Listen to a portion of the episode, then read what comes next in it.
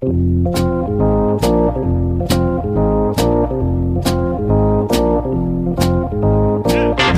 us a little bit about what you saw and, and, and being able to relay that message to Cora when you watched Kimbrel pitch and, and kind of help out so he wasn't uh, tipping his pitches. So tipping pitches, we hear about it all the time. People at home understand what tipping pitches is all about. It's amazing. And that's remarkable. Alex, it's the final tipping pitches of 2021. Can you believe it? I, no, I can't. As as we were preparing for this, I was scrolling through the the episodes that we've done in this year, 2021, and definitely one of those years where uh, where decades happens. You know, uh-huh. Uh-huh. yeah, a lot happened this year. Although I find it hard to tell the difference between what happened this year and what happened last year. I, I like about a week ago, I sort of questioned my own reality about whether there was a full baseball season this year or whether this past Right. year was the one that was shortened to 60 games. It's like, who won the World Series? I don't even remember. this is good. Uh, the baseball podcast that you uh, you all are listening to right now is struggling to figure out what happened in baseball in 2021. Well, it's Which- been it's been less than a month since the lockout went into effect. But that feels like at least 6 months. Mhm. Given how much we've talked about it here and how much we've talked about it in other places, which I think actually at this point is longer than we've talked about it on our own show in the month of December. So, I sort of feel like bad talking about the lockout, but I'm realizing also that Tipping Pitches listeners haven't really heard us talk about it that much. That's good because there's been little to nothing to actually talk about. I mean, the tr- the trade off of us not talking about it a ton here on the uh, podcast in the last month is that we have t- uh, talked about it on and off basically throughout the last year plus last two years. So you know, y'all got the groundwork. um, we record. We are sitting here recording this on December 26th. We are going to do a mailbag later in this episode. We're also going to talk a little bit about the news of MLB being sued, MLB's antitrust exemption being challenged in a lawsuit uh, over their handling of minor league baseball, and we'll do a bit more year in review discussion, Alex. But I wanted to spoil one of the questions from our mailbag as an as a chance to talk to you about your experience on Christmas and and how you spent that day. Uh, our a listener Jack asked, "How did Bobby get to eat lasagna for Christmas dinner?" I don't really, I don't understand the premise of the I'm not question. sure. I made it. Um, it's like, is it something that I'm not permitted to eat on right? Christmas? Like how did how did Bobby get the necessary clearance to have lasagna? how did he? this is Bobby requesting request? a flyby. Um, I made it. It was delicious. But what I want to know what you- what you did for Christmas. What did you eat? How was it? How did everything turn out? Uh, it was it was lovely. Um, there was a lot of people in the house. It's arguably arguably too many people in the house, but I think that's what the holidays are for. Is uh, is being a little uncomfortable with once again how many people are in your house. We had tamales for Oh. Christmas dinner. Is that a tradition of yours? It has become one, yes, in recent years. It's been it's something that we've done for a little while now. So it turned out great. Did you have a hand in in preparing these tamales, or were you just kind of sitting on the sidelines? I know you're an accomplished chef yourself. Right. Yes. So the preparation for these tamales was um, placing an order with the taqueria that we get the tamales from. Yeah, Um, but I didn't even help go pick them up. So I really, I really Wow. was sidelined here. mailing it in, mailing it in. Um, the lasagna is a Christmas tradition of mine as well. I don't, I can't remember doing anything different ever. Maybe when I was very young, we did like ham or something like that. But lasagna, my dad has been making lasagna on Christmas for as long as I can remember. And I spent Christmas in Los Angeles this year, so I decided to make one myself using the same recipe as his. Didn't turn out quite as well as his, but Never does. I got decades to practice. Yeah. So this was your first foray into the Christmas lasagna. Yeah, I did a trial run two months ago because I was afraid that I would screw it up on Christmas Day and ruin the entire holiday. Uh, the trial run was even worse. So I'm progressing in the right direction. That You know. you, that you are. Much like a baseball player working his way up through the minor leagues, I'm getting there. I'm getting I'm getting ready for the show. uh, we're going to talk about the minor leagues. Like I said, we'll do all of the listener questions that were submitted, including some voicemails. And I want to talk to you about the weirdness of 2021. But before we do all of that, I am Bobby Wagner. I am Alex Baisley. And you are listening to Tipping Pitches.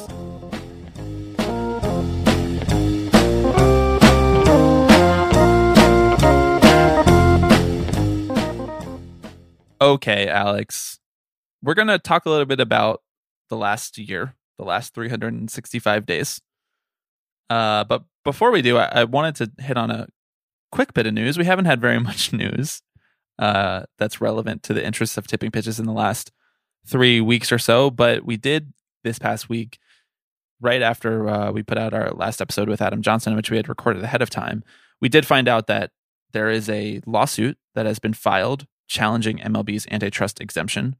Um, this lawsuit was spawned from MLB's handling of the minor leagues, where they did a complete takeover of the minor leagues. And as we discussed a lot when it happened, uh, they cut 40 teams from 160 down to 120. Um, there have been a couple times throughout baseball history where MLB's antitrust exemption has been challenged, most recently in 2012 when it was settled, but it was a class action lawsuit from fan bases uh, over the packaging of cable rights and the exclusivity and blackouts and everything like that. Um, there's a lot of really good information from this in a write up from recent Tipping Pitches guest Maury Brown, um, which we will link to in the description. But I feel like we should probably talk about MLB getting sued for antitrust violation because of minor league baseball. What do you think? it does seem to speak to some issues we've discussed in the past. So, without knowing too much about the actual case that that has been filed, um, and without being a lawyer, it, increasingly on this podcast, I feel like I have to pretend like I have a law degree. Yes, but that's okay. Um, the plaintiffs in the case, according to Maury's write up, are the Staten Island Yankees, the Tri City Valley Cats, the Salem Keizer Volcanoes, and the Norwich Sea Unicorns. All four clubs saw their minor league affiliation with Major League Baseball removed under contraction. Um, the defendant in this case, the listed defendant in this case, Alex, is one man, and that man is Rob Manfred. Tough scene. Tough scene for him. Um, no one has commented on the pending litigation, and of course, it's relatively new, so we don't know that much about who will hear it, which direction it will go, if the case is gaining momentum. We will, we will, we will, of course, cover that as it unfolds. But this is sort of a fucked around and found out kind of moment for Major League Baseball at the time, in real time, we were like, man, a lot of people are not going to be happy with this decision to unilaterally just cut these 40 teams and not even really give any kind of runway for the teams that are being cut, let alone what this will do to the communities and the future of baseball and the trust between fans and Major League Baseball, the entity. But now it actually seems like it might lead to some some hot water on the legal front. Yeah, possibly. I find it kind of hard to believe that a suit like this has much in the way of legs to stand on, if only because if it was this easy, it probably would have already been done, you know? Um, I think the courts in the past have largely shied away from overturning that antitrust exemption and saying that they would rather leave it to something like Congress to make the decision on that. You know, I think that the Supreme Court is generally wary of wading into interests of business, especially billion dollar ones. Yeah. And interests of like state rights versus federal rights. Like they're right, exactly. that's where their power starts to fall apart a little bit, historically speaking. But it is just another case where things are being laid out on the table in a bit more obvious fashion than in years past, than in decades past. There's probably a good argument here that the purpose of this is as much to just kind of shine a light on Major League Baseball's practices as it is, you know, an attempt to actually bring about any change when it comes to the antitrust exemption because that kind of is the first step is showing your hand to the the court of public opinion right? I think most baseball fans probably don't even know that the antitrust exemption exists or or what that means for the sport. But if you can actually start to draw a line between that rule, that exception, Mhm. and a lot of the more unsavory parts of baseball th- then all of a sudden you know you start to get people on your side and you say hey maybe the sport would be better if they didn't get to operate unilaterally Well, I mean, it's hard to say because, like, here's the thing with cases like this: it actually doesn't follow any logic at all. Right. like, Yeah. it just follows whatever the court or individual justices on the court feel like purporting in that year or that case. I mean, maybe this is like sacrilege for me to say, but it's not really like the legal cases in this always end. Uh, the, you know, it's not really like the the development of the legal cases actually end up dictating these things. Like so much is going on behind the scenes as to whether these things get heard and how they get adjudicated. But like there have been growing indications from the Supreme Court, whether that be the recent decision for the NCAA with like then them letting the name im- name image and likeness agreements go through um they like kind of went out of their way and we talked about this at the time the supreme court went out of their way. I think it was brett kavanaugh which is like wow. T- talk about worst person you know making a good point. Um i think he, he, they went out of their way to kind of say that they don't understand why this antitrust exemption still exists and that if someone wanted to lob a challenge at it you know they're all ears. And Mhm. this seems like that that challenge and you know they've said in the past that the antitrust exemption they've rolled it back slightly. Like there have been cases that have modified their interpretation of the antitrust exemption. And though major league baseball still has it it doesn't let them do anything that they want to do. And when this case in 2012 was settled what was interesting to me about that was that at the time they basically said the supreme court i forget which justice wrote this but they basically said like the antitrust, exemp- antitrust exemption as it was written in 1922 only applies really to the exhibition of baseball games. So like the physical game that's happening. And other stuff like tv rights and to me in my mind other stuff like the handling of minor league baseball doesn't really fall under that category because that's not the exhibition of major league baseball games being played in a stadium between two major league baseball teams like that that's suddenly very different because if you're a major league team and your minor league team is in a different state and you're conducting business between you're calling guys up and sending guys back down that is interstate commerce that is not a major league baseball game. You know what i mean? Like there are def- that's definitely a pretty sound logical case in my mind that if the supreme court is like yeah we want to get rid of this exemption because like because the woke MLB is ruining our country or whatever the fuck they decide is the reason they want to actually listen to this for this time around. I mean, it's it seems like tenuous for Major League Baseball. I'm not a legal scholar. Maybe we should talk to somebody who can actually speak to some of the legal aspects of this, but I don't think that this is nothing.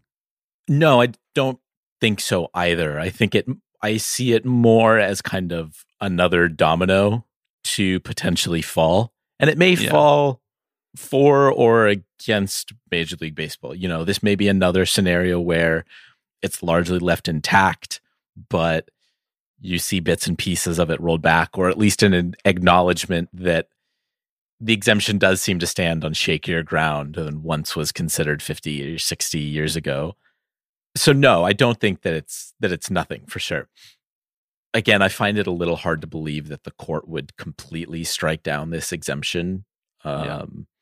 Especially given major league baseball's political ties and their you know the the amount of energy and money they spend lobbying uh one would think they would not simply leave this up to a third party No. to to decide I mean, I think that that 2012 settlement is kind of like a decent test case for what might Mhm. happen here, where it's like Yes, you get legitimate exactly. concessions about what they can and can't do. And that did kind of change how regional cable networks were allowed to like provide stuff, whatever. I don't, I don't really remember the details of that as well.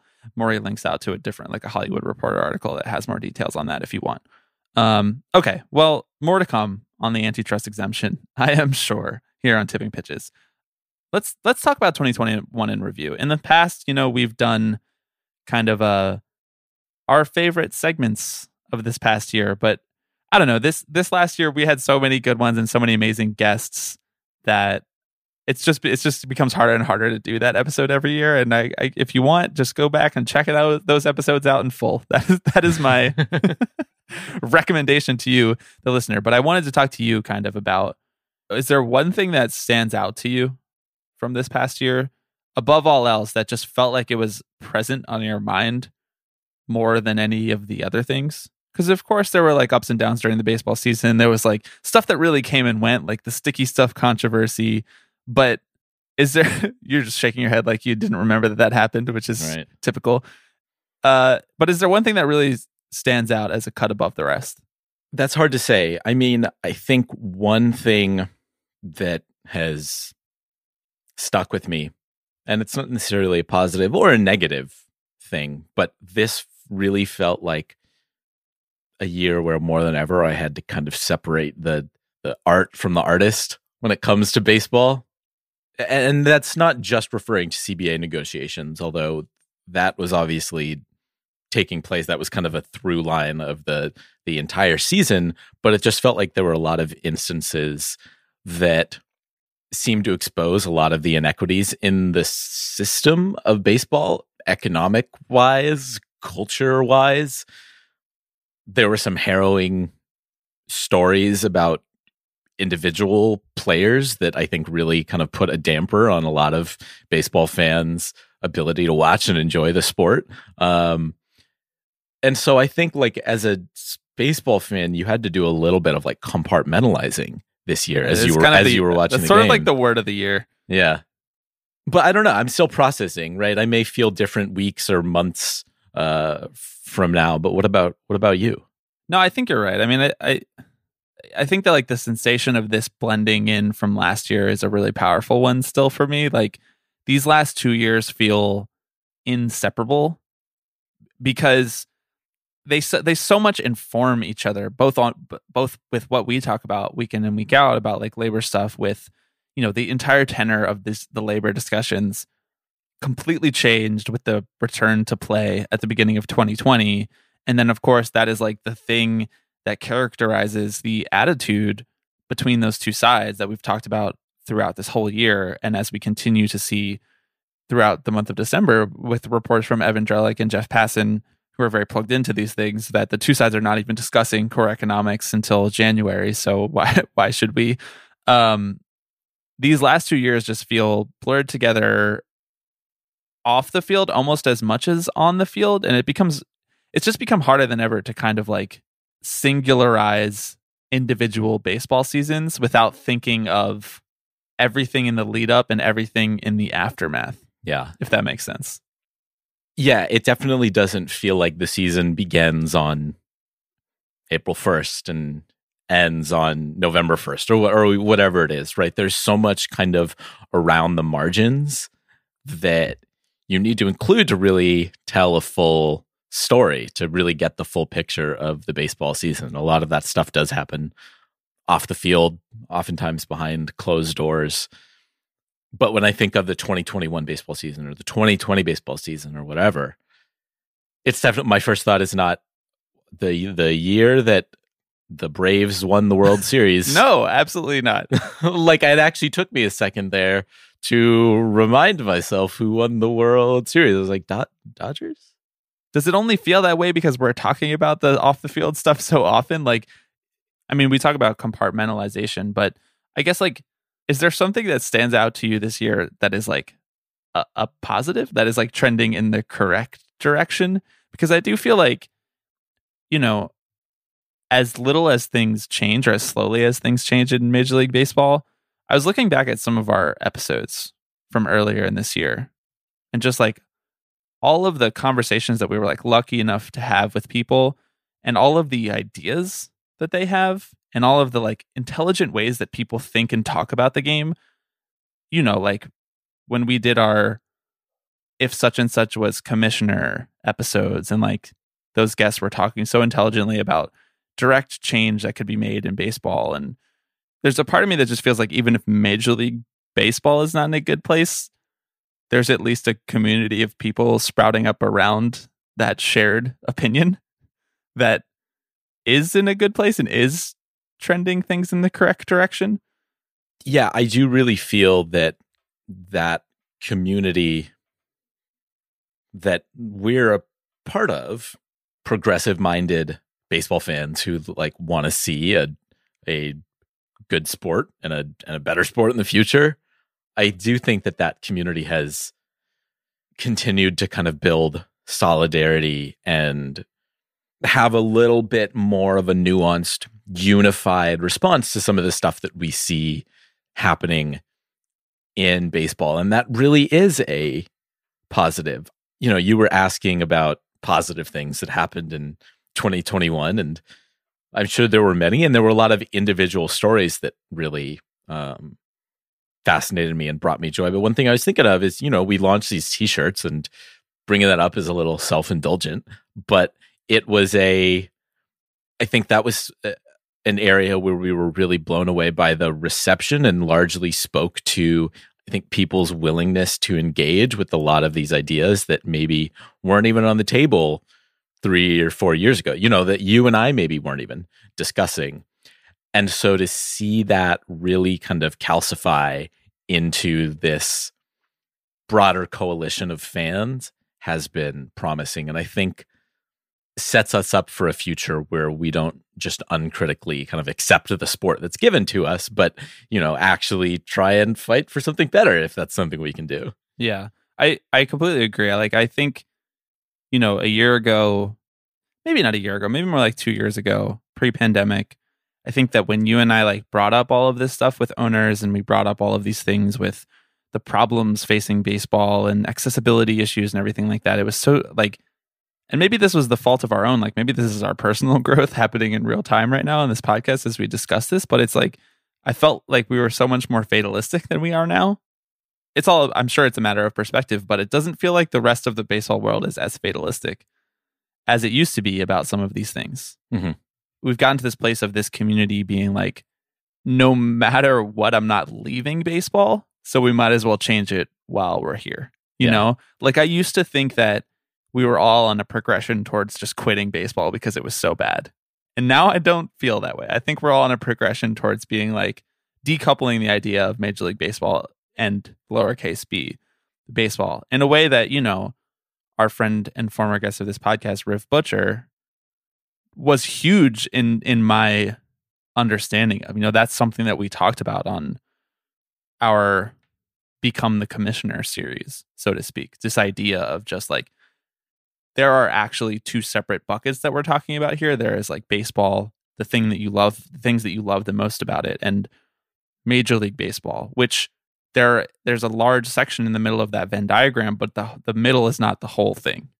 And that's something that we just spent a lot of time discussing on a, another episode of Working People, a bonus episode, which we mentioned we would be on. And if you haven't checked out our our kind of shorter episode with on the Working People podcast, go check that out with Maximilian Alvarez and our friend Jessica Rain was also on this bonus episode. But just like Maximilian, I thought did a really smart thing and asked us, "What do you love about baseball?" and how did you come to love baseball? Before we ever even started talking about the conceit of the reason that we were back there for a bonus episode was all of the ways that capitalism has ruined baseball. And that paradigm shift, I feel like, is much more present than it used to be. It's like we're coming to it from a place of love first and then a place of anger, as opposed to just being angry as soon as we get on the podcast every week. yeah, there's certainly a bit more levity that I think we can approach a lot of these discussions with, right? If you if you acknowledge that you're in the bad place, that's, you know, you're already starting kind of from a place where you you can't take more losses Yep. that like demoralize you more, you know, if it sets you up for success down down the road, which is not to just say like well, keep your low e- expectations in, in in case things get better and it's a nice surprise. But there kind of is a little bit of that with watching baseball, with watching any sport, really, of kind of acknowledging that maybe this ultimately isn't for you at the end of the day. You are not the the number one stakeholder to a lot of the people who own the teams. And if you can acknowledge that, I think a lot of stuff becomes a lot clearer and easier to understand the workings of. One more thing I want to highlight from our last year specifically, Alex, is, and I'll I'll let you give a shout out to any specific episode that stuck with you, but I think that like doing the CBA ABCs for the last few weeks prior to our episode last week with Adam Johnson, I it's hard for me to imagine being able to do that Mhm. like a year ago or 2 years ago. Not that like we couldn't have read the CBA and like given it our best shot, but just like from from a from a listener community perspective, like people receiving that so warmly and being like this is so helpful, you know, thank you guys for doing this. These guests were really informative and they they were all of the guests that we had for the CBA ABCs were phenomenal. Um and just but just like being receptive to a thing like that from from us where we're just like sometimes cracking jokes, sometimes talking in legalese is it just just a, it's just amazing. It's just thank you to everybody who listened to those and who is now giving our podcast a shot because they found those and that was the first time that they listened.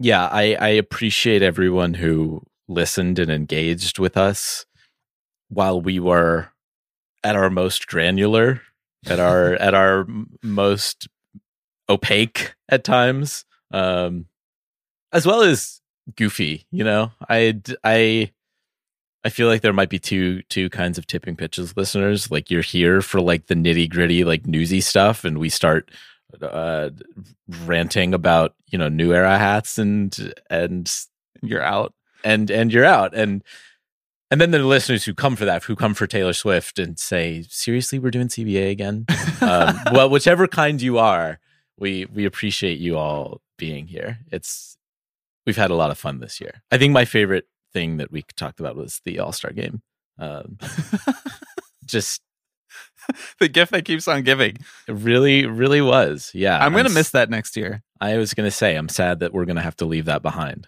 a thing that came up on our dumbest things of 2021 episode with batting around, uh, which was one of my favorites to do. Um, I think there's a third type of tipping pitches listener, Alex, the one that comes for both of those things. And those people are very sweet. Many of them wrote in questions for our end of year mailbag, which we're going to get to right after this break. I see you like stars in the air, repeated like hearts scared. All right. It's been a while since we had some voicemails. I think I don't think we've done any voicemails since the 200th episode, have we? no we haven't All right. Well, let's start it off with a voicemail then. What's up, fellas? Um, I love your podcast. You guys are fantastic. Um, and I, I'm a new baseball fan. I got into baseball like this year, actually. And one of the things that got me into it was you guys' podcast. I have a couple friends. I'm in college right now, um, and I have a couple friends that, uh, you know, are, are, are on the, the lefty side, and and uh, they showed me this podcast. I have one baseball fan that I know. He got me into you guys, and and you guys got me into baseball, and I I appreciate that. You know, um, I don't, uh, I don't know anyone in football media that is insight, as insightful, you know, funny, and and has as many things to say that matter that you guys do, and that has drawn me away from the sport that I always felt bad about watching, um, because it kills its players. Um, and I, I thank you for that. It makes me feel better as a person, um, and it makes me feel better as a fan because the sport that I watch now is fun to watch. Um, but yeah, you know, I, I just I have one question for you guys, and it's uh, you know, I guess it, it has a lot to do with um, you know, baseball in the future, and um, I want to know uh, how many more people will be like me in the future and, and will pick up the game of baseball. I read a lot about um, you know, how baseball is, you know, the, the the endless discourse of like, is baseball dying? Is I'm sure exhausting, especially for you guys when you talk about baseball all the time. But I, I'd like to know what you think about, you know, is is is this ever going to happen? Is anyone going to know who Shohei Ohtani is in in like I don't know, thirty years? Well, well, is is that is that like saying like a cricketer name in in thirty years like it is now? Um, anyway, yeah, sorry that was rambling, but um, I love you guys dearly. Um, I will be sure to buy a shirt, um, and I will be sure to start uh, a baseball league and name it something Pacific Pitchers related because my school does not have intramural baseball. So uh, goodbye and happy holidays. Uh, Alex, my first piece of advice for this listener is uh, don't get put out of business by Major League Baseball for breaking their antitrust exemption by starting your own baseball league. Uh, the second thing I'd like to say to this listener is thank you so much. This is just one of the nicest voicemails we've ever received. And uh, I'm so happy that you were able to get into the sport of baseball because it is very rewarding, even if sometimes it is very challenging, uh, which I think if you're a listener of Tipping Pitches, you know that. Um, it's it's kind of mind blowing to me that people would pick up the sport of baseball, America's pastime, by listening to us talk about it in silly ways. But I I'm flattered beyond belief. Um, Alex, to the question of is anybody gonna be new baseball be a new baseball fan in 30 years? Tough one. It's a complicated question. Do you have thoughts on that? Um, well, the the sport, the fan base of this sport will certainly look different in 30 years, and I don't think it will have grown smaller necessarily. Uh, I'd be remiss if I didn't point out that a good swath of uh, current baseball fans may, may their time may have come in in 30 years. So uh, just just by the nature of how life works, we will. There is a generation of baseball fan that maybe won't be dictating um, things as they are right now. I We're just talking As about census data right now, yeah, literally. breaking it down to the basics, human biology. I I find it hard to believe that a multi-billion dollar sports industry is going to just slowly vanish as as its fans do. Um I I do think right now as we've talked about MLB is kind of facing this reckoning with its future and right now it has the chance to kind of reach out and and take its future that's sitting right there in front of him with its personality with the uniqueness of a lot of their players right now the the youth and their diversity. Right now they have a chance to take it but in 30 years it will be forced up upon them and it will be forced to adapt and i don't think it will be as easy for it to make that sort of pivot as it is right now where things are still kind of in a more fluid place does that make sense Yeah, it would have been easier 15 years ago, but of course, right the, baseball's never going to be the first to do anything. Um, not anymore, at least. I think that. Well, fir- the first thing I'll say is that nothing this big ever goes away. You know, like nothing that is as big as baseball is now was as big as baseball was at its peak will ever really just go away entirely. Like even boxing pay per view has huge events still. You know what I mean? Like there are people, there are less people who care about it than they used to, but that's because everybody's attention is a lot more divided than it used to be. I think that like we're in this cultural moment of punting on being general interest and really honing in on on like exciting the fans that you already have more and more and more.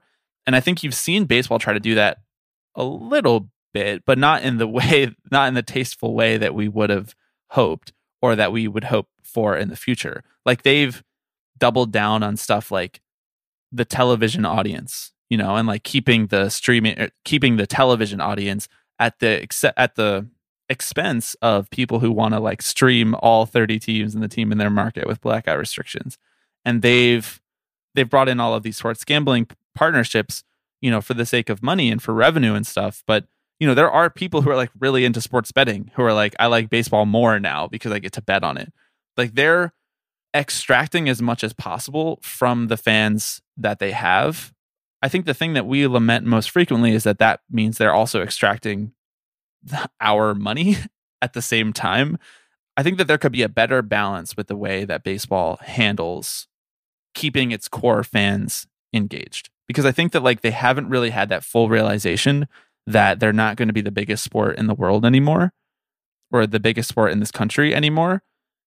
And they're not making decisions based on keeping their new fans happy and attracting more fans.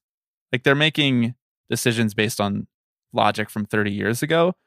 And I think you can pin a lot of that on Rob Manfred. I think you can pin a lot of that on the owners, but it's hard to assign blame on whose fault that really is. You know, I would be remiss if we did not mention that one of the fastest growing demographics of baseball fans is younger women. That's despite all of the terrible decisions in climate towards women fans in baseball. So if they were ever to actually get their shit together and start making decisions with a different you know single ideal with more than just one single ideal fan being a 60 year old white guy who has like expendable cash and wants to teach his son about the designated hitter like if they were ever able to make decisions with with more than just that guy in mind i think that there is just huge potential. And you know this caller mentioned Shohei Ohtani it's like right there in front of their faces like how to do that once they make that decision and once they have that mindset shift because we have guys like Ohtani, we have guys like Vlad Guerrero Jr., we have guys like Fernando Tatis, and baseball could become internationally sensational in a way that they just like they just have never been able to quite figure out because it, it just doesn't need to be like 50 million people watching it on Sunday like the NFL or the Super Bowl. It doesn't need to be like that to be thriving and successful and sustainable. Cuz like how many people watch stuff on Netflix? Like millions, but not like a hundred million. You know, it's not like how many people are watching I Love Lucy, but Netflix is like incredibly successful. And you're never you're never like Netflix is dying, streaming is dying. Like we're just in a world where you don't need to be that mass appeal anymore, but baseball is still pretending like they're going to be or that they are still, even though that we know they're not. Yeah, it definitely seems like they are kind of playing catch up and trying to adapt their sport to a rapidly changing, uh, I guess, attention economy. And they spend a lot of time trying to tweak the game, tweak the rules so that maybe it seems, you know, 3% more appealing to younger fans who have shorter attention spans, when in reality, that's the difference that makes is going to be negligible at the end of the day because you shave eight, 10 minutes off the time of a baseball game is not going to bring you an influx of millions of young fans. I think if anything, I think if anything, they really should be kind of leading leaning into the individuality of the sport in that sense, right? The cadence of the game is so different from other sports. And I think for much of the game's history, that was considered a virtue of it, right? And so I think it's kind of on Major League Baseball to lean into that a little bit. And to a certain extent, the fans as well, right? There's, we've talked ad nauseum about the kind of internal culture wars in baseball. And I think that if MLB, the institution, and kind of, you know, the average conservative fan can ease up on the reins a little bit, like the sport is actually moving in Less In culture a- war. good direction. I mean, honestly, it's like Famously, people who care a lot about the culture wars respond well to you telling them that the culture wars are irrelevant. yes, exactly. That's gone so well for the wider political world. Uh, I hear you and I agree. I think that what they just can't admit is that people weren't paying that close attention ever. and now they have data to prove it and they're like freaking out about it. But Yeah. I don't know, man. Like when when 19 in 1963 was every kid just running around keeping the score? I don't think so. They were probably just there hanging out. you know, they were there to eat hot dogs and stuff. Like when baseball accepts that it can be secondary to entertain secondary entertainment to some and primary primary entertainment to others and they're able to like energize the people whose primary entertainment it is but also be welcoming to the people who want to use it as secondary entertainment that that is the fence that they need to delicately balance on because that is that is the future of sports consumption. It's it's not just people sitting there staring at it not doing anything else. It's people doing a lot of other shit which if you're not the type of person who likes that then fine you don't have to be but they need to accept that most people like to do a lot of stuff at the same time now just because of the proliferation of technology and how much stuff has changed Yeah. And like, you know, like it or not, but sports betting is a way that I think they're trying to tap into that, right? I mean, yeah, I, I, don't that- like it I think it's the what you know, it, I mean, it turns out in the, you know, I mean, it's it results in the bastardization of the sport, and I think leads to a lot of uh, stabbing real issues and conflicts of interest down the road. Yeah. But it at least feels in tune with kind of how the average sports fan is interested in watching sports these days, which is, I think, something you cannot say for a lot of other decisions Major League Baseball makes right now. So, So did we just talk ourselves into saying that sports betting is actually good for the progression of baseball? okay, well we spent we we better stop. We better move on to the next question. Uh next question comes from Josh in an email. Um Josh says, "It seems like the problem of small market owners pocketing that money has an easy solution. This is in response to our CPA ABCs. Couldn't the commissioner enforce a rule that the owners have to put the money back into the baseball team? Second question, when can I expect a Kansas City Royals theme to unionize the minors shirt release? I need to support one in Kansas City and at their games for their AAA club, the Omaha Storm Chasers. Uh, second question first. I don't know, man. I can't answer any when can you expect a unionize the minors from this team from Team X because the way that we make decisions on the unionized the minors designs is we're like, it's been a while since we put out a new shirt. Alex, what do you think would be a good next design? And then you say, I like the Diamondbacks colors. And then I say, that would be sick. colors. Yeah, I would. I say that would be sick, man. And then you design it. there's no other grand plan. Like, there's no. We're not trying to game anything. We're not trying to like. These shirts are being donated. Like, we're not trying to take over the world with them. Everybody's like, do a Mets shirt. It'll be huge. And I'm like, everybody chill. We're not doing any team themed shirts anyway, just to be clear. These are They're based on color schemes. they are based on color schemes. They might be um an an ode to a franchise. Creative interpretation. That's your specialty. Mhm. Um, first question now. Couldn't the commissioner enforce a rule that the owners have to put the money back into the baseball team? No. no. I mean, that that rule could exist, but you'd have to get all of the owners to agree to it, and they haven't. Right. Yes. Right. That's that's really the the cut of it. Like, yes, Rob Manfred could in theory enforce a rule to do a lot of stuff that would address the very things we talk about week in and week out, but he he needs to get the owners buy-in otherwise he's going to be out of a job real quickly, right? And I think the owners have very little interest in requiring that. You know, if Rob Manfred walked up to them and said, "Hey, I'd like to volunteer us to all make our books available to the public. I have a feeling the owners might not be like, you know what, that's fair. That's fair. People should see how we're spending our money. Well, this question, with regards to revenue sharing, it needs to be in the collective bargaining agreement because, as we talked about on the revenue sharing episode, revenue sharing has a material impact on player wages. So, therefore, it must be collectively bargained over. Um, and a rule saying that the owners have to put the money back into the baseball team would need to be explicitly put in the CBA the way that it is in other sports leagues. So, like in basketball, this is literally all they argue about basically in every CBA, unless the people who run the players union are willing to just roll over like they have been in the past decade. Uh, but is basketball related income, which is sort of what Josh is talking about here. You'd have to like say this much of baseball related income needs to be put back into the team. But that is the thing that the union wants. That's that Rob Manfred has no interest in arguing for that because if the money is put back into the team, that means more salaries for players. And the owners would never agree to that. Not even the big market owners would really want that, I don't think. A a rule that says you have to put this much money back into a thing is a slippery slope to start talking about. It's a slippery slope towards telling owners what they can and can't do with their revenue, which is not what they want. Well, and to a certain degree, they are required to reinvest the money that they get into, you know, the well-being of their teams, right? Invest they, they can't like pay off their into- personal debts. right, exactly. but The You know, made a compelling argument that they can. where you get into hairy territory is, you know, what do you define as baseball related revenue? Can you spend that money on scouting? Can you spend it on the stadium?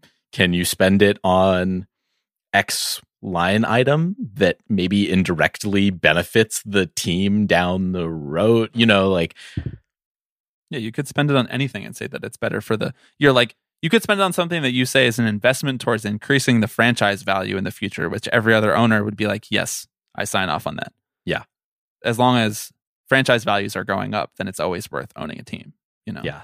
Yeah. So it's really a question of enforcement, which, as we said, the, Rob Manfred has no interest in, in doing, probably because he likes having a job. Okay. Let's uh let's pivot back to the voicemails. Hi, uh, this is Christina. I've tweeted at you a couple times, but first time caller. I um, was from Seattle, moved to the East Bay, um, and I have gone to quite a few games at the Coliseum this past season. Um, but then uh, this past weekend, um, my significant other's holiday party uh, was hosted at the Coliseum, and I went and I have conflicting feelings about it, um, especially being a tipping pitch, pitches uh, listener um, of you know supporting the organization through hosting and, and, and going to a private event hosted there um, in the off season. So yeah, uh, just wanted to call and get some help, kind of figuring out how I should compartmentalize all of that. So, uh, thanks. Uh, thanks for the pod. You guys are great. All right. Talk to you later. Bye. Season of compartmentalizing. Strikes again. this one's all you, man. This is like I could hear, I could see you having this discussion with me over text if this would, if you lived in the East Bay still.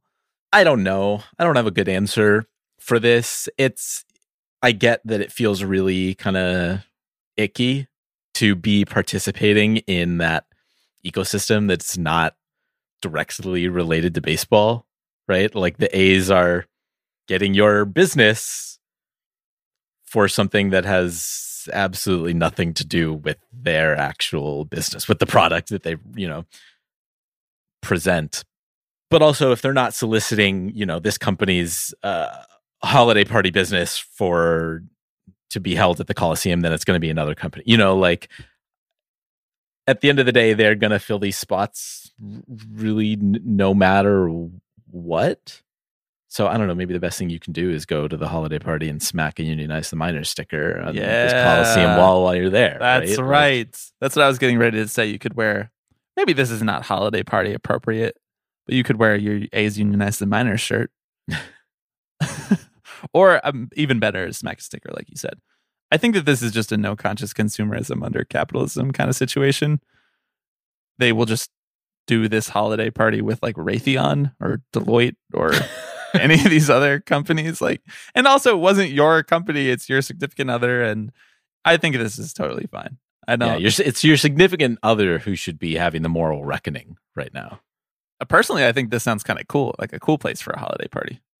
The A's get money in much worse ways than you getting to look at the baseball field during Right, your significant like other's holiday party. I think it's like at the very cool. least, you get to like be at the Coliseum and Yeah, drinking maybe- like when no one else is there. If they want to, they're going to move the A's out of Oakland, whether or not you boycott the holiday party. So I think that this is sort of a cool use for a, a stadium, you know, that has required public funding. You might as well get to use it for a holiday party if the A's aren't going to use it for baseball. It's so true. I'm being serious. Uh, I hope that you had a great time at the holiday party, and uh, apologies for not getting to answer this voicemail before said holiday party. Hey guys, um, it's me, Jamie, uh, longtime listener, many time caller. Um, I'm just walking around my neighborhood right now. Thought I'd give you guys a call. I paused most recent episode to to call into you guys. Um, I've been thinking a lot this week about sports media and uh, previously a field that I really wanted to get into, but uh, as is the nature with with the MLB lockout, I've been focusing a little bit more on other sports and kind of realizing like this industry is kind of the worst. Um, like most industries, industry is pretty bad in general, but uh, sports media specifically. So I was kind of just gonna ask you guys like, how do you kind of grapple with that? I know you get a lot of questions like, how do I even be a fan of this? Um, but I feel like this one's a little bit different because I mean, the media landscape is what it is. So thank you guys. Uh, great job as always. This is an interesting question, uh, Jamie. Thank you for calling. It, because we used to talk about this a lot more often. Like at the beginning of this show, we we talked about bigger sports media stories before we were like, let's just hone this thing in to be much more closely aligned with just baseball and baseball labor and the wider baseball economy. But I don't know. Th- this is a very hard question because on one hand, I think that Jamie's conceit is correct that sports media is like a kind of fucked industry where there's like a lot of overhauling that needs to be done and a lot of like undoing of past mindsets and the way that power functions in sports media and the way that the stratification of what the biggest stars make versus like what most of the workers in sports media are able to earn but i also think like even since we started doing this show like there are more and more independent sports media or just media generally success stories that are kind of encouraging. And that's not even just to say like somebody started a podcast and it blows up for whatever reason and they make money off patreon but there are like more worker owned things like we've made friends with people who run podcast collectives like multitude. Um there's defector which like broke off. Its its own own whole story which like we could spend an hour talking about but broke off from a kind of evil sports media corporation and is now uh worker owned and fan supported and they seem to be doing really well. So like i think that the industry has changed a lot and if there are things that there are things that you identify about the sports media world that you don't like then create something that goes against that like that's kind of what we've tried to do here you and i where it's like we could have gotten really good at giving like radio takes we could have gotten really good at x's and o's analysis or like play by play or something you know I don't know that I could have gotten. I don't know either, those things. but we could have tried, right? but that's not what we do, and it's not what we wanted to do, and it's not what we were personally interested in doing. Even though I have a lot of respect for people who do that stuff in a in a responsible way, and so we were just able to create something different than that. And like there are a whole host of people who are nice enough to listen to that, and that sort of accessibility, I think, has improved sports media a lot. there are definitely more avenues to enter the world of sports media than there were 10 or 15 years ago.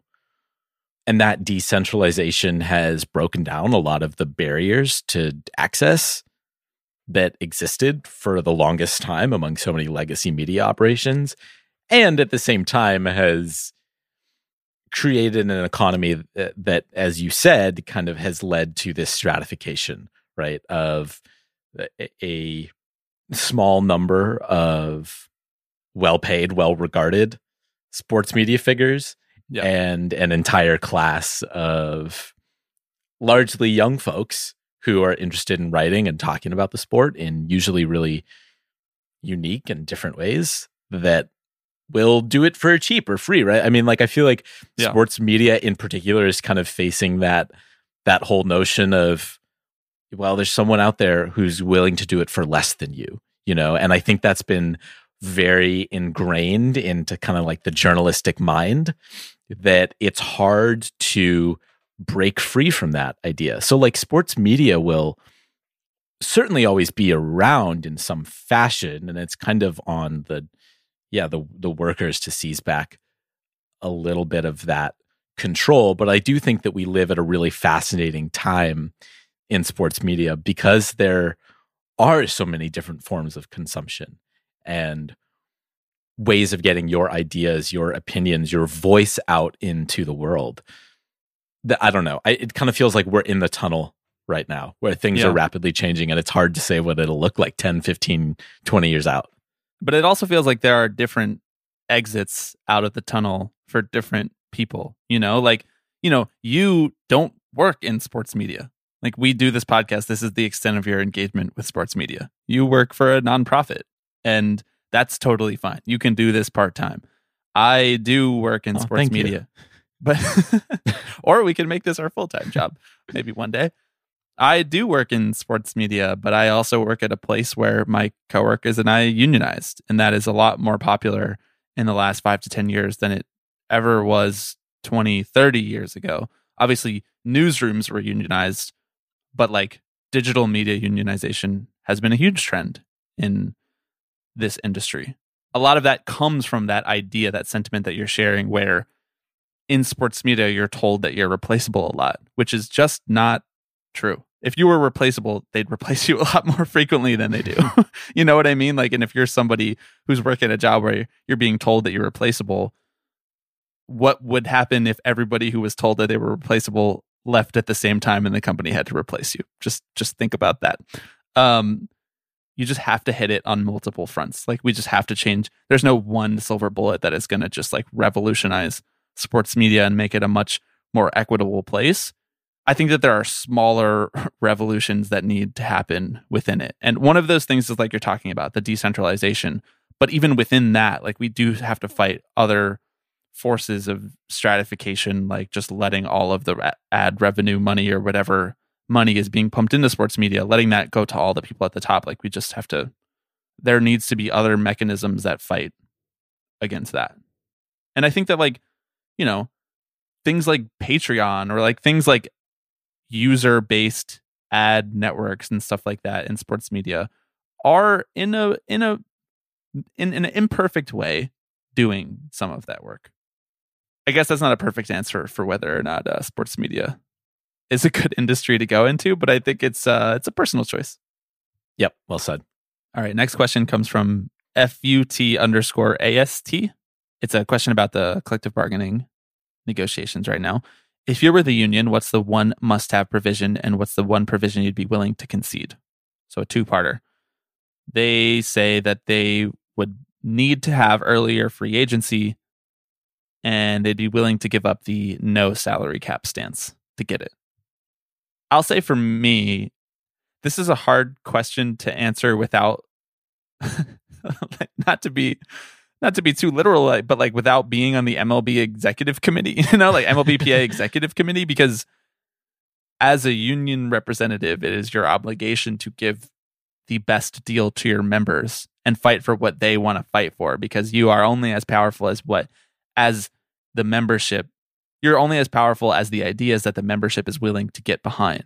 So if you're having conversations with people and they're like, no, we, we never want to have a salary cap, like you can't say, but it's best for you in the long run if we agree to a salary cap. Like that is, you are not representing your membership in a law, like in a legal way, really. Like you have a legal obligation to fight on their behalf as a union leader. So, but in a in a vacuum, I think the thing that you must have is I, I agree that the thing that you must have is earlier free agency because that is the largest area of salary exploitation currently facing MLB. And there are two ways that you can attack that. There you can get a year of service time back, but you would have to give up a lot for that, or you'd have to go on strike for a very long time for that. Or you can try your darndest to increase the minimum salary so that it's like a million and those guys are not being quite as exploited even if they are even if their their total value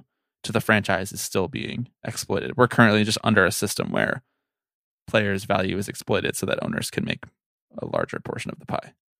Yeah, I don't know what the single provision would necessarily be that they would look for, but certainly I think you have to address the growing discrepancy between the amount of value that young players are bringing and the amount that they are getting compensated for that. And whether that is raising the minimum salary or doing away with arbitration completely or completely overhauling the notion of service time, right? And bringing under your wing rookie players whose service time is being manipulated or 4A players who are kind of bouncing back and forth between the majors and the minors. That to me feels like maybe not an existential threat to the sport, but certainly the most certainly the place that has received the least amount of attention Yeah. from the players union over the last two decades. I think that if we were going to name a must have provision that would help with that the most, it would be the uniform player contract, including a provision that that service time is as soon as you sign a professional contract, right? Not once you get called up, because that would basically kill service time manipulation. Like whether it's 10 years or whether it's eight years or whatever you could actually negotiate, the shorter the better.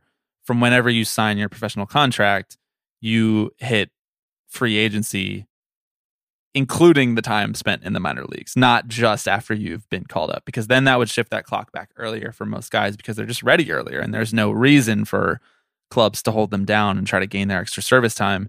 And then that's like a domino effect. You, you're not hitting free agency when you're 31 and seeing all these teams being unwilling to give you the big money. You're maybe hitting it when you're 25 if you're that good. Or if you're Juan Soto, you're hitting it when you're this this creates a problem for the Juan Sotos of the world where the team's like, he's 16, but he's ready for major league pitching. yeah. what are the ethics of child labor in Major League Baseball? Right. yeah, but ultimately, like I think that the the players union doesn't have to worry so much about the Juan Sotos of the world, right? And shouldn't and shouldn't be, at least not for these specific reasons, right? There are other broader ethical considerations in the case of players like Juan Soto. What would you be willing to give up? Because the obvious answer is expanded playoffs because that's what we think that the union is going to give up. Yeah. But I don't know how willing I am to give that up.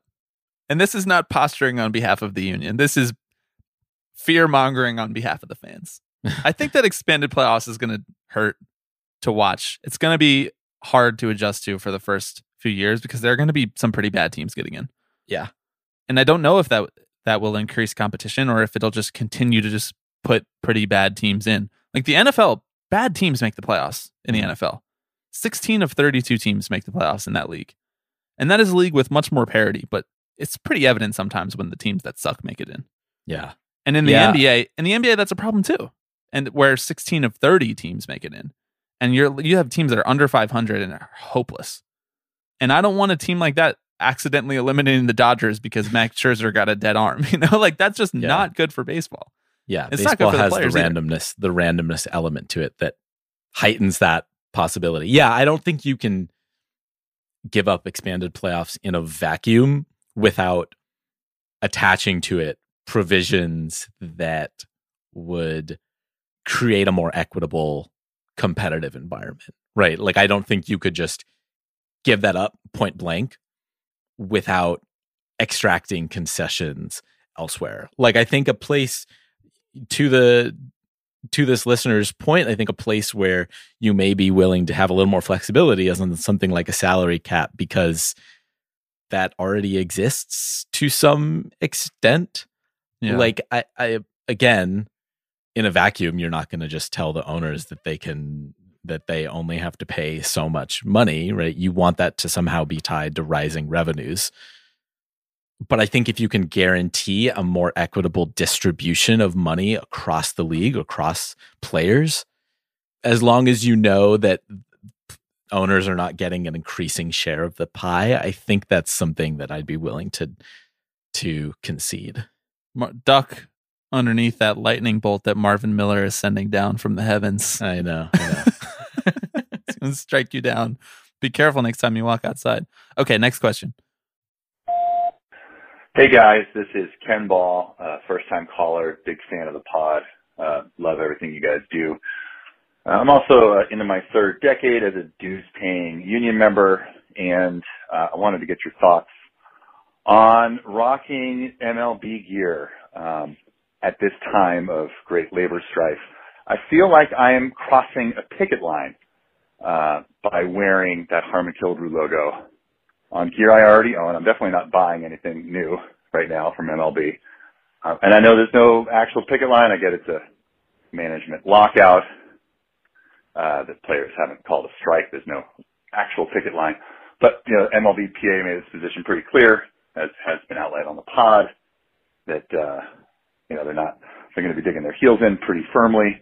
And so the lockout plus, you know, taking away like post-surgical PT and, and, and, uh, and mental health treatment is pretty, and among other things, pretty big shot across the bow by, by management. so wanted to get you guys' thoughts.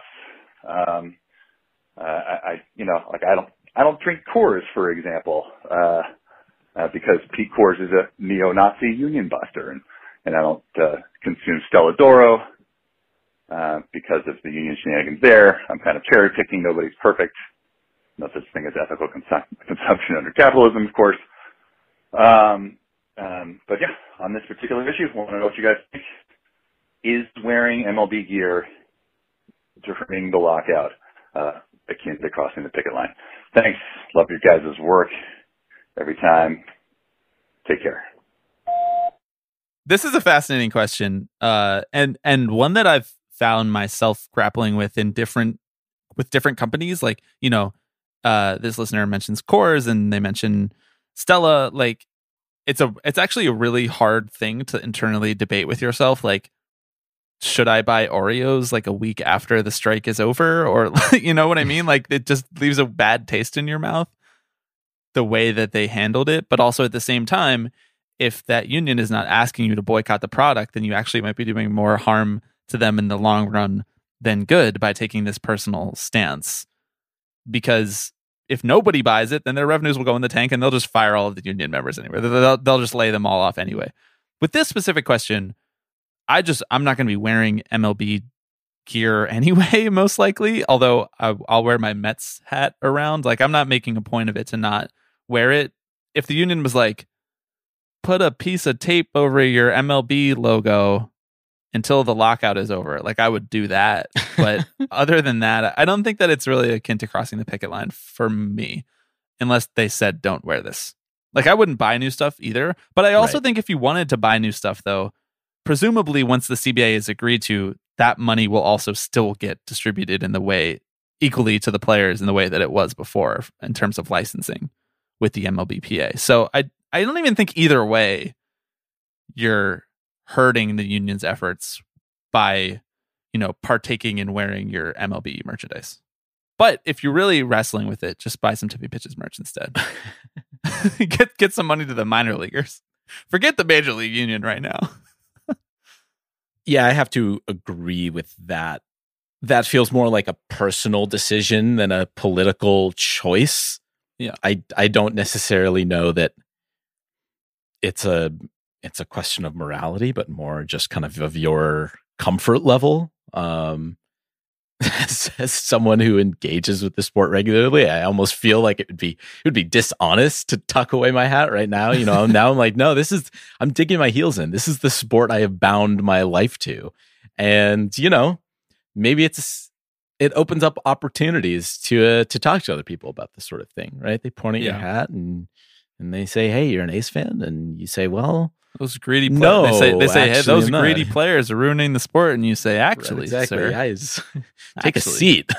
That's right. I think. I think it's a more of a personal decision than really a decision that affects the integrity of the union stance during this lockout. Yeah, but I don't begrudge anyone for taking that stance either. I think if the owners were like keeping it going for a year and all, you were still wearing like the A's logo, you know, or you were just like buying a new A's hat, I think that would be probably pretty weird. I think at that point you should be turned off from MLB merchandise. Like if the sport is blown up, then Yeah. we can have that conversation again. But for now, I think it's I think it's okay. One more voicemail and then one final question that we got from Twitter, Alex. Hey guys, uh, my name's Matt. Uh, I was talking to my friend who's a soccer fan last week about the baseball strike, and we came to the conclusion after two Google searches that his favorite team, uh, Chelsea Football Club, one of the best teams in the English league, um, the winner of last year's European Champion League, uh, they run a similar pay- payroll to my favorite team, the Giants, which was a little a, a little strange considering the global audience that soccer has. To, to find out that one of the top like biggest spending teams runs a payroll smaller than that of the Dodgers, Yankees, Mets, Angels, right? Um, especially when the TV rights to the United States uh, alone is something around three billion dollars, which divided by 20 English league teams would be like 135 million dollars a year. So it's strange to see that they're running such a small payroll. I guess my question is, how did it get this bad? How are owners so good at um, taking control of the conversation and uh, convincing fans uh, to not even think about this sort of thing. because my friend, like the relative payroll raise between MLB and his soccer team, he didn't even think about it, or he didn't even question why baseball teams, actual just baseball teams, can run bigger payrolls than the best soccer teams in Europe, which have a global audience. So I guess my question is just, like, how is this possible? How is it this bad? Anyway, uh, thanks and go Giants. This is a fascinating question. Uh, and one that you don't often think to ask yourself, like, where is MLB? We, I mean, we frequently talk about where is MLB in regards to the other American sports leagues, but you know, the, world is an increasingly global place. Sports are an increasingly global industry.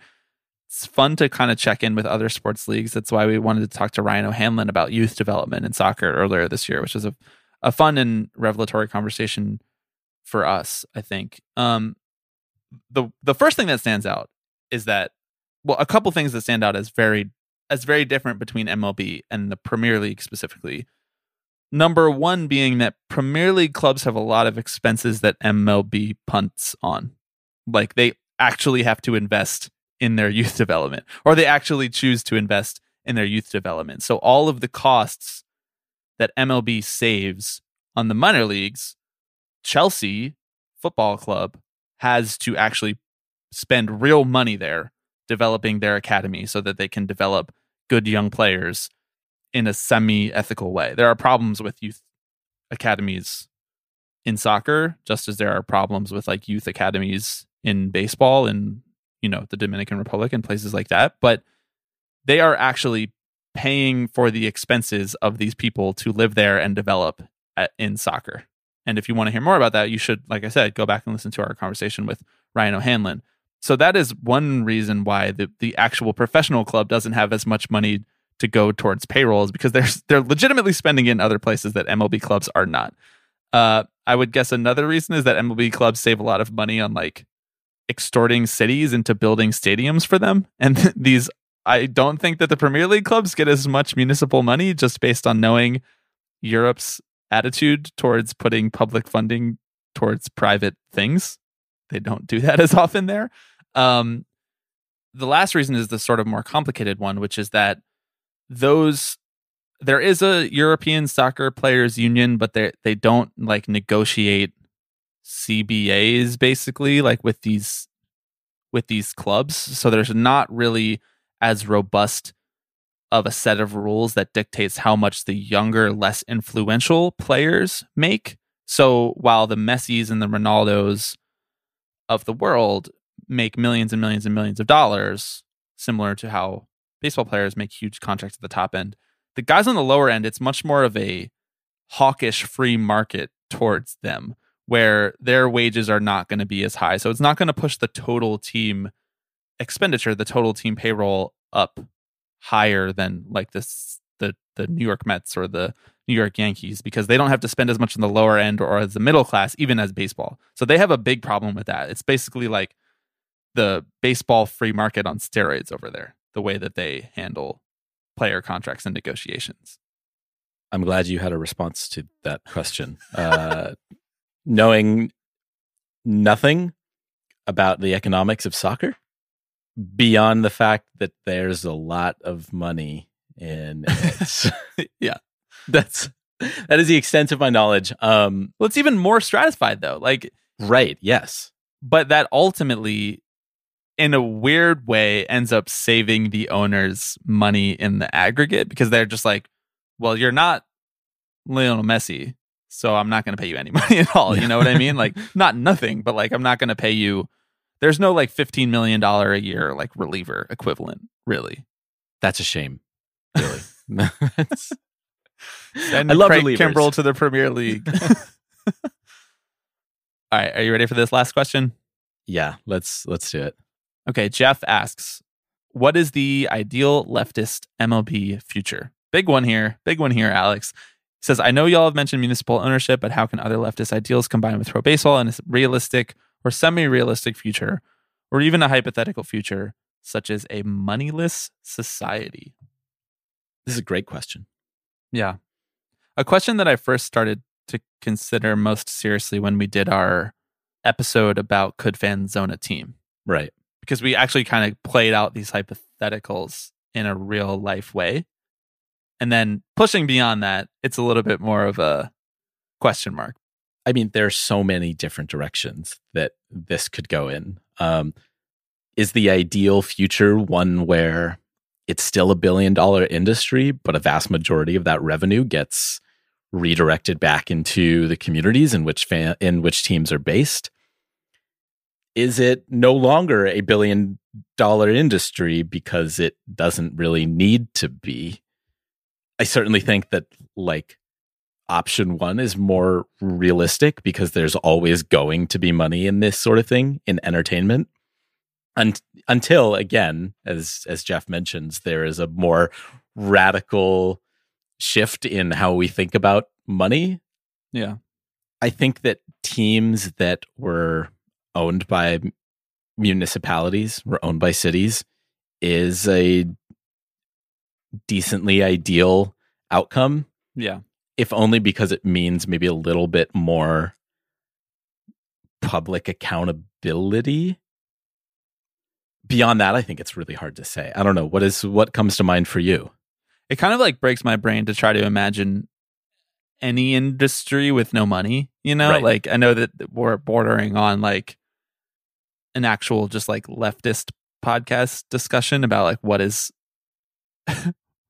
arguing about the different ways of the com oh, like the different ways that communist society can go like Yeah. anarchism versus communism like i don't want to have that discussion but i think for now like what you laid out like the municipalities taking in that revenue and being able to like redistribute it in a way that actually improves the rest of that municipality. Like you basically just remove the owner from the equation and what you put in there is like is this collective group of people who live in that city or like people who live in that state or whatever it is whoever actually ends up owning these teams. Because it's kind of impossible like in the current political landscape it's impossible to imagine an industry that you know of that is not like a multi-billion dollar industry you know? Like small industries are not really a, a thing in america anymore. It's just gone all of it has gone to like conglomeration. And if we're going to have that we might as well utilize some of those funds in real world ways that help real people. And i think that that is like a it's a really interesting arc for baseball to go from this thing that's thought of as like part of the cultural fabric of America to have that idea completely bastardized, completely privatized, co opted, and then to take that back and realize that cultural identity in a way that is more meaningful than it ever was, even when it started. I think that sounds pretty ideal to me, or as ideal as we're ever going to get to in our lifetimes.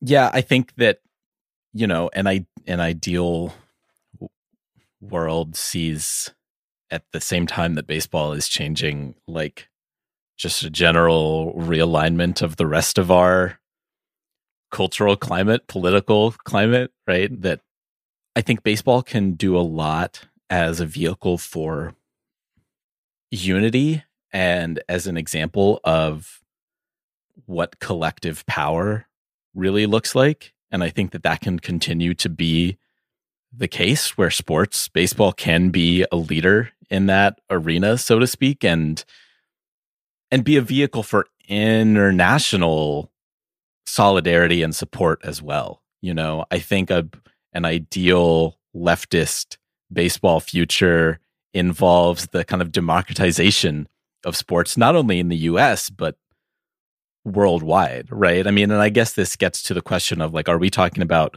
you know, what is the ideal future for Major League Baseball or the future of baseball, the sport in general, which I think are are radically different things, right? We can hope for the the upending of Major League Baseball's economic system that actually feeds the money that it is creating back into its communities, or we can hope for something that's even more distilled and broken down than Yeah. that. Something that incentivizes civic pride, that incentivizes like global solidarity and touchstones of human existence. Right, exactly. Yeah, and but I mean that, that's like a completely different question too, though, and an interesting one at that. And like that, so interesting that this is almost like its own full episode that you know we could like spend a whole hour and a half and talk to a bunch of other people about. But like the idea that in the ideal leftist world, like there there are things that government and society provide to you that are both not up for debate human needs, but also human wants. And baseball being one of those things where it's like you should be provided the opportunity to do a thing that is not essential, but also is like enriching to mm-hmm. your life. And you're currently not provided that opportunity with any sport in most places, really, but especially America. I mean, America is like, no, you have to pay to do literally anything here. and I think that those two tracks run parallel to each other, but are slightly different conversations. But interestingly enough, like it's I find it interesting that you thought of that at the same time as this, and I only thought of like Major League Baseball teams and upending their uh, economic structure. Yeah, because I, don't think you you can't really get one without the other. Like if Right. we are going to blow up the idea of private ownership of Major League Baseball teams, we might as well do it all at once. Like we might as well be like, and at the same time, every kid plays baseball for free here. Right. Yeah. I mean, I you think of it, you have to think of it at the top and the bottom, right? Of like, how do we both remove the strongholds that 30 billionaires have on the sport and also increase the accessibility of the sport in the smallest towns across the country, right? Whether that's bringing more minor league teams or making games much cheaper or free to attend, right? Like there are plenty of ways to actually engender like support for the the sport that goes beyond, you know, just I want all the teams to be better. I've been kind of thinking about this. Man, I know we're going really long here, but one last thing on one last thought on this question. I don't know why it seems like there's such a big gap between turning baseball into like national parks. You know, like I guess because of the 30 billionaires and all of their political influence in the way, but and it's not even like national parks are being run perfectly or are getting all of the funding that they need. But I think that like one of the things that is unabashedly kind of amazing about the United States still is like how many beautiful upkept national parks are here and how you can just like go there and maybe pay a little bit to pay for the upkeep, but also it's like a place that you can go and is like still available to the Yeah. public. It just seems like that is like the last domino that's going to fall before I completely quit on the idea of anything being cool here. and a, a version of that where like the baseball team is like Central Park. You know, the baseball team is like the public park for the city. Right. I don't think that we're that far from that. I think that we could get there in our lifetimes. Like it would take a lot of change and it would basically take the baseball economic structure as it functions now bottoming out. But it's not like there's nothing in society that we could point to and be like, why can't baseball be like that? Yeah, definitely. Um I think we'd have to stop chipping away at the National Park Service and public Yeah. public land first, right? Yes, like we're the still pendulum currently is going in the wrong far on the other direction. side of things. Yeah. but I I agree with that sentiment, and I don't think it's like a. I mean, it is a pipe dream because like we're never going to get there. But like, what is, you know, why not? What? Why fight for anything if you can't, you know, dream a little bit about what you're fighting for? What a wonderful place to end, Alex. Uh, that does it on 2021. That does it on this episode of Tipping Pitches. Please remember that you can acquire your own Tipping Pitches merch, Unionize the Minors, Steal Bases, Not Wages, the wonderful design of an elephant standing on a billionaire baseball owner, stickers, the whole nine over at tiny.cc backslash nationalize. And if you've enjoyed an episode of Tipping Pitches this year, please share it with someone else you think might enjoy it, whether it's this one or one from the past, or if you have a favorite episode that you really enjoyed and you just want to let us know, we would love to hear from you. Uh, I look forward to a lot of the stuff that we have planned for January. Yeah, I do too. Thank you, everyone, for tuning in this year, for your continuing support. We look forward to to getting back after it in the new year.